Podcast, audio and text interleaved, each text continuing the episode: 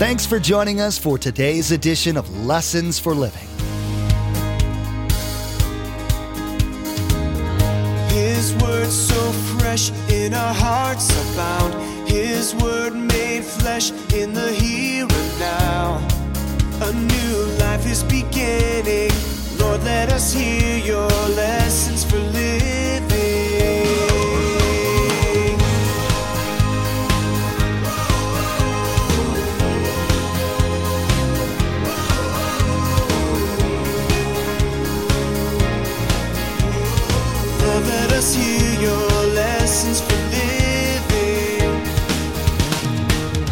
So the king's goal wasn't from the king. The king's goal was who ruled the king. And who ruled the king? Not pagan gods, Satan. Satan is known as an angel of light. Satan is known as incredibly deceptive. And that wisdom with deception was the goal to train these young men for those three years. Who is in control of your life? Today, Pastor Mark will challenge listeners to be sure that every part of their life is dictated by God. Even in the book of Daniel, when King Nebuchadnezzar thought he had everything figured out on his own, he didn't realize he was falling into Satan's trap. The enemy is very cunning and deceitful.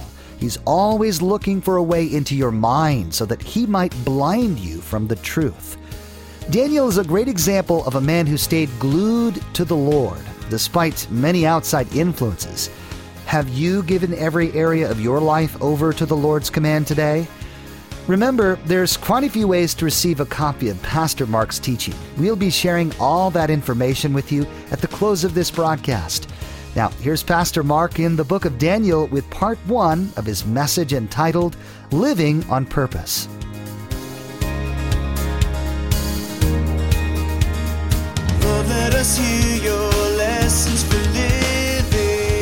As we begin the book today of Daniel, you'll see that since the beginning of time, Satan has had the exact same goal. The explanation of how we got there is simply this first thing to write down tonight Satan's goal is to have everybody conform to his way of living and not God's way. Now, Daniel never knew the Apostle Paul and vice versa. But Paul wrote this verse you're very familiar with Romans 12, 2.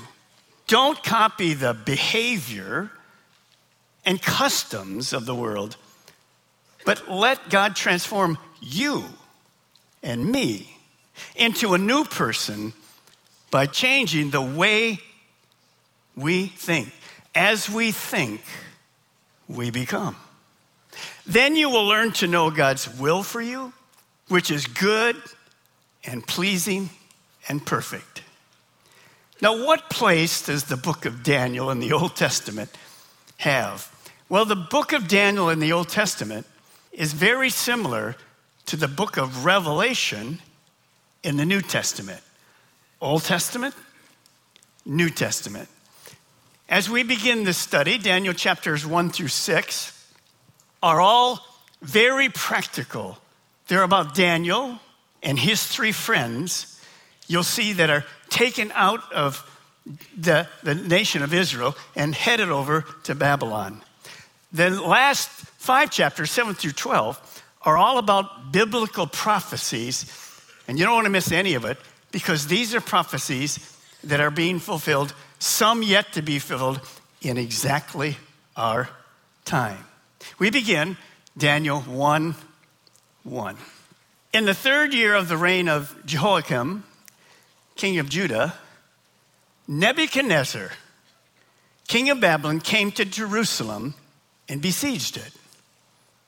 And the Lord Je- delivered Jehoiakim, king of Judah, remember the nation of Israel had already been divided, into his hand. Now notice who gave, notice who gave the land Uh, to, to Nebuchadnezzar. You'll see this. Along with some of the articles from the temple of God, we'll talk about that later in a chapter. These he carried off to the temple of, notice, his God in Babylonia and put the treasure house of it, into the treasure of house of his God. See, Israel was God's nation, created, starting with Abraham. They were always God's people. They were to be a light to the, to the Gentile world. They were to show the Gentile world no, don't go to all those pagan gods. There's only one true God. But in spite of God's love and continued patience, you heard that while the guys taught in the book of Exodus, Israel kept sinning. And they often fell to what we just read peer pressure. Instead of them influencing the pagans, the pagans continued to influence the nation of Israel. And pretty soon they worshiped the same pagan gods. And as they did that for decades, because of the God's a patient God, he would send prophets to them, warning the rulers of Judah don't go there. Eh, your idolatry, your immorality will eventually cause this nation to be ruined. But the people didn't believe God. See, I'm going to speak to you tonight, which is the Bible, all truth. God wasn't talking to himself. Well, you can take it or leave it. He said to the children of Israel, Look, if you don't change, I'm going to bring judgment on you. And I'll bring judgment on you from a pagan nation. Now, he warned them over and over again. You said, Pastor Mark, is that really true? Well, look at these verses. This is amazing. Isaiah 39 6. These are spoken from the prophets to the people. The time will surely come when everything in your palace and all your fathers have stored up until this day will be carried off to, tell me where? To Babylon. Nothing, how much? Nothing will be left. Here's the key, says the Lord. Look at Jeremiah. Therefore, this is what the Lord says I'm about to hand this city over to the Babylonians, and here you go, to Nebuchadnezzar, king of Babylon, who will capture it. Now, why was God doing this?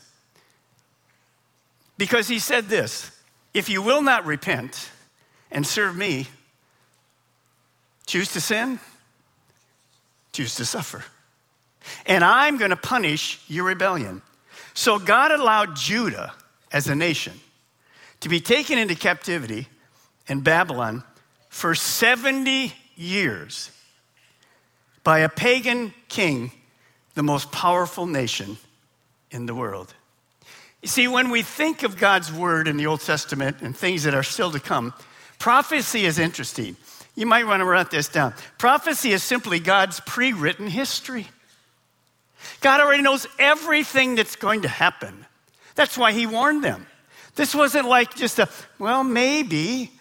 And that's why we read the scriptures, because there's warnings to us repent, get right, do whatever. Now, here's the next thing you have to understand tonight, since I'm talking to you about truth, obviously. Everything God predicts always happens. You can't find that with any human, that's impossible. Now, during the first three deportations, three different times people were carried off to Babylon. In 605 BC, 600 years before Jesus, King Nebuchadnezzar brought many, the first kind of group of people, to, from Israel to Babylon. Among these was a young teenager named Daniel and his three friends. We don't know their exact age, some were between 15 and 18. Verse 3. Then the king ordered Ashpenaz, chief of the court officials, to bring some of the Israelites, notice from the royal family, the nobility, young men without any physical defect, handsome, showing aptitude for every kind of learning, well informed, quick to understand, qualified to serve in the king's palace. And he was to teach them the language and the literature of the Babylonians. Nebuchadnezzar's empire had just spread everywhere. You'll see later, he's the number one person ruling the world at that time, the known world. And because of that, he didn't have enough of his own young men to accomplish what he wanted to do. So he needed men, and that's why he brought these guys in, uh, of great ability to fill these needs. And, and these were going to be power needs. These were going to be the leadership under him in his administration. Now, he identified, he knew how to do it. Let's say this he picked the cream of the crop from Israel.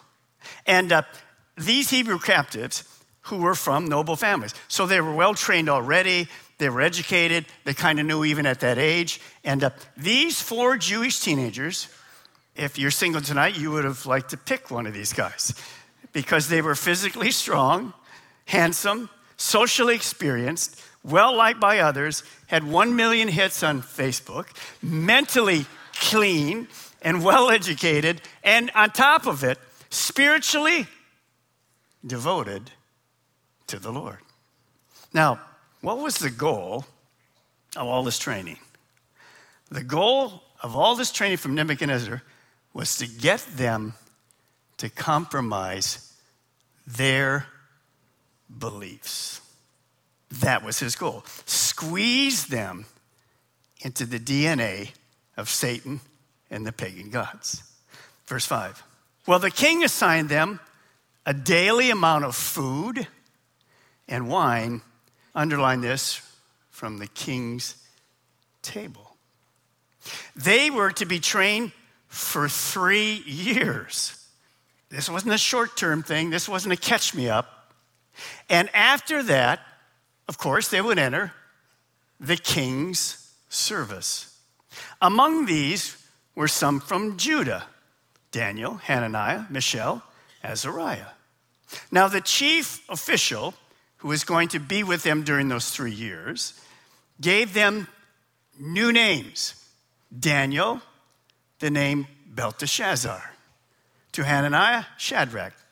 To Mishael, Meshach. And to Azariah, Abednego. So the king's goal wasn't from the king. The king's goal was who ruled the king. And who ruled the king? Not pagan gods, Satan. Satan is known as an angel of light. Satan is known as incredibly deceptive. And that wisdom with deception was the goal to train these young men for those three years. Now, what did that goal look like? You may want to write this down tonight, uh, just little words, because this is really what happens to all of us. And I'm going to relate this in a moment to our world, to our kids, to the next generation, to you and me. Hello, New York City. First thing is, write down the word isolation. Now, here's these four teenagers. We don't know how old they are. Like I said, 15, 18. But they're away from their families. They're not with their families. There's no more influence. There's no more temple. There's no more worship.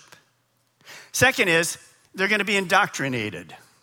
They're going to get them, and, and they're going to be challenged to everything they believed from the pagan viewpoint. See, everything they'd been taught from the Bible would now be challenged. Anyone want to agree that we see that everywhere today? In our churches? Exactly. Third, he's going to spoil them. Now, think about this. If you're getting carried away as a captive to a foreign nation, what do you think is going to happen to you? They're probably thinking themselves, they're going to be slaves. But what are they going to be? The cream of the crop. You see, when they got there, they're offered a three year advance, all paid, full board college course for three years. So he was trying to spoil them.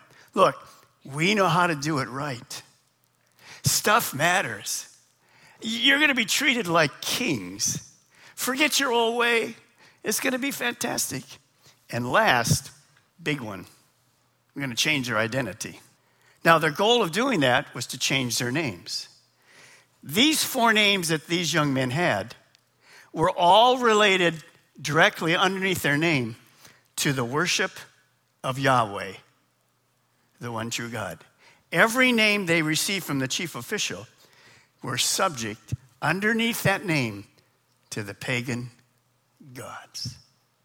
So the goal was that eventually, with their name changed, they would take their allegiance from Yahweh and give their allegiance to the Babylonian gods. Can you see Paul speaking this verse? Don't let the world what? Squeeze you into its way of thinking. This it was planned out well. 3 years of this. So the bottom line, you see it, you don't need to write it. I want you to understand that as we move through. Squeeze them into the DNA of Satan, which is 100% different than God. God is all truth, Satan can't speak the truth. Satan's goal is to steal, kill, and destroy. God's goal is to give life. So the goal was to take that DNA of Satan in his kingdom and put it into these guys' life. Now look at verse 8. Big deal in verse 8. If you've never done this in your Bible, the first word in verse 8 is what? Tell me. But, circle it. But. This was the instructions given to Daniel by this new group of people that are controlling them. Here's what you're to do. But Daniel resolved not to defile himself with the royal food and wine. And he asked the chief official for permission not to defile himself in any way. See, Daniel purposed, watch this, in his heart that he would kindly refuse. There's no picketing. There's not going to the guy and say, I ain't doing it. I don't care what you tell me to do. I'm not doing it. We're not doing it. We're not obeying you. We're not going to do it. No, he kindly, wisely refused to defile himself. Now, the only one that's doing this at the moment is Daniel. See, there's always a leader that God has. If, you're, if you think you're a leader, you have to look around and see if anybody's following you. If you're not a leader and you look around, you, there's nobody following you, you're just taking a walk. so here's, here's, here's Daniel. He's the only one that's stepping up. Somebody has to step up and take the lead. Now, why the heart? Well, the Old Testament says we have to guard our heart because out of it comes, Proverbs 4, the spring well of life. What does that mean? Just write it down. Vera, Sebastian, Orlando, you guys online here in Melbourne, our heart is the control center where all decisions of life are made. That's why the Bible warns us you can't have a hard heart. You have to have a soft heart. Love the Lord your God with all your heart first, then mind, body, soul. So the heart is the center of our intellect, our thinking. It's the center of our emotions. And the big part is, it's the center of our will. What am I going to do? So we have to guard our own heart. Now, why, with this amazing food laying out for three years, three squares a day or whatever they did, why did Daniel take this bold personal stand? Well, Daniel knew that the incredible food did not conform to the requirements of the Jewish law. Now, the fact that it was prepared by Gentiles made it already unclean. Second, no doubt many of the foods that would be served to them, of course, would be forbidden on the law by the law, but they would be served on the king's table. And any kind of those kind of foods, you can go back to Leviticus and all the rules and regulations, would actually defile him, so he couldn't do it. But the big one was number three. Without a doubt, this royal food would have been sacrificed to pagan gods. Just as you and I pray and thank God for our food, the pagans would offer sacrifices. And that's true today. You can go anywhere in Asia and many other places. They, they, they bring fruits, they bring stuff. Uh, you know, in the countries that are Buddhist, the, the, the, Buddhist priests go down the street, collect food from you, and, and you're giving it to, uh, to be a, a worship uh, of a pagan god. Well, he knew that would exactly there. And, and that's totally contrary to Exodus 34 15, where the Jews were forbidden to eat any food that had been offered to pagan gods. Now, when you see all of that, when you read what Daniel's just done, how can we apply that to us? It's a big deal. Here's what I want you to write all over campuses. Take a look. Taking a stand for God requires knowing and obeying the Bible. How about mixed marriages? How about homosexuality? How about living together before you're married? Does the Bible say anything about any of that? Of course. That's not negative. That's God protecting us from stupidity. But people are afraid to do what? To take a stand. So the key why do we teach the Bible? So you know when you see that word, if I'm going to take a stand, I have to know what the Bible says to be able to stand for it. This relationship with God is not about rules and regulations, it's about the living Word of God. And that's what we're studying tonight. It's the living Word of God. Amen. Now, Here's the big part. When did Daniel purpose in his heart he wouldn't do it?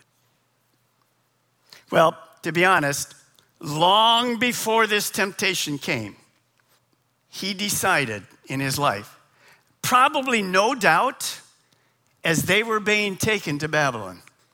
See, Daniel was raised by godly parents. And maybe his parents maybe even sat down with him, son, you're going in the first deportation. Remember what God's taught us. You can't turn to the right. You can't turn to the left. You have to follow God wholeheartedly. As for me and my house, we will serve the Lord. You see, he would have been indoctrinated with the Word of God. And as he got there, he didn't have to sit down and go, do you have a lobster on that table? By the way, lobster is not kosher. Shame on all. No, just relax. Go to Olive Tree, Olive Garden instead of the red lobster. Okay, here we go. Long before he'd made a decision.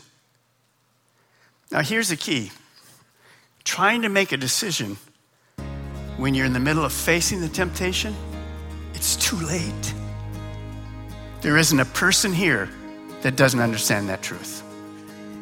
When you look back at something and you say, What was wrong? What was I thinking? We gave in because we didn't purpose in our heart ahead of time. Satan's goal is to have everyone conform to his way of living and not God's way. Today, we were challenged by Pastor Mark to not copy the behavior and customs of the world, but to allow God to transform our hearts and minds through being in His Word. Our heart is our control center where all the decisions of life are made. Do you have His Word in your heart today so you might effectively take a stand for God in this corrupt world? You've been listening to Lessons for Living, the teaching ministry of Mark Balmer of Calvary Chapel, Melbourne. Each day here on Lessons for Living, we share messages that Pastor Mark taught at the main campus in Melbourne. Maybe you're listening right now in Brevard County and you don't have a home church, and today's message was exactly what you were looking for. Join us for worship. We meet at the Melbourne and Viera campuses on Saturday night at 6 p.m. and Sunday morning at 8:30 and 10:45 a.m. And those in the Sebastian area can join us Sunday mornings at 10:45 a.m. For more information, call us toll free at 866 779 3441. That's 866 779 3441. Or log on to lessonsforlivingradio.com and follow the link to the church website. Did you know that taking a stand for God is contagious?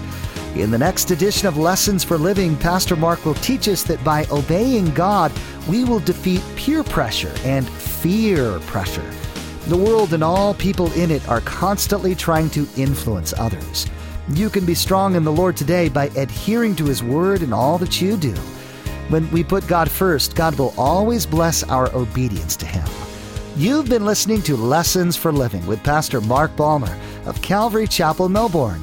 Please join us again here on Lessons for Living. Together, let's do life right.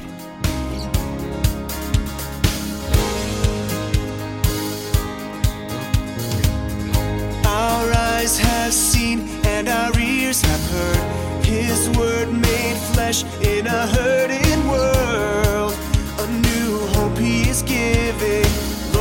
miss you, you.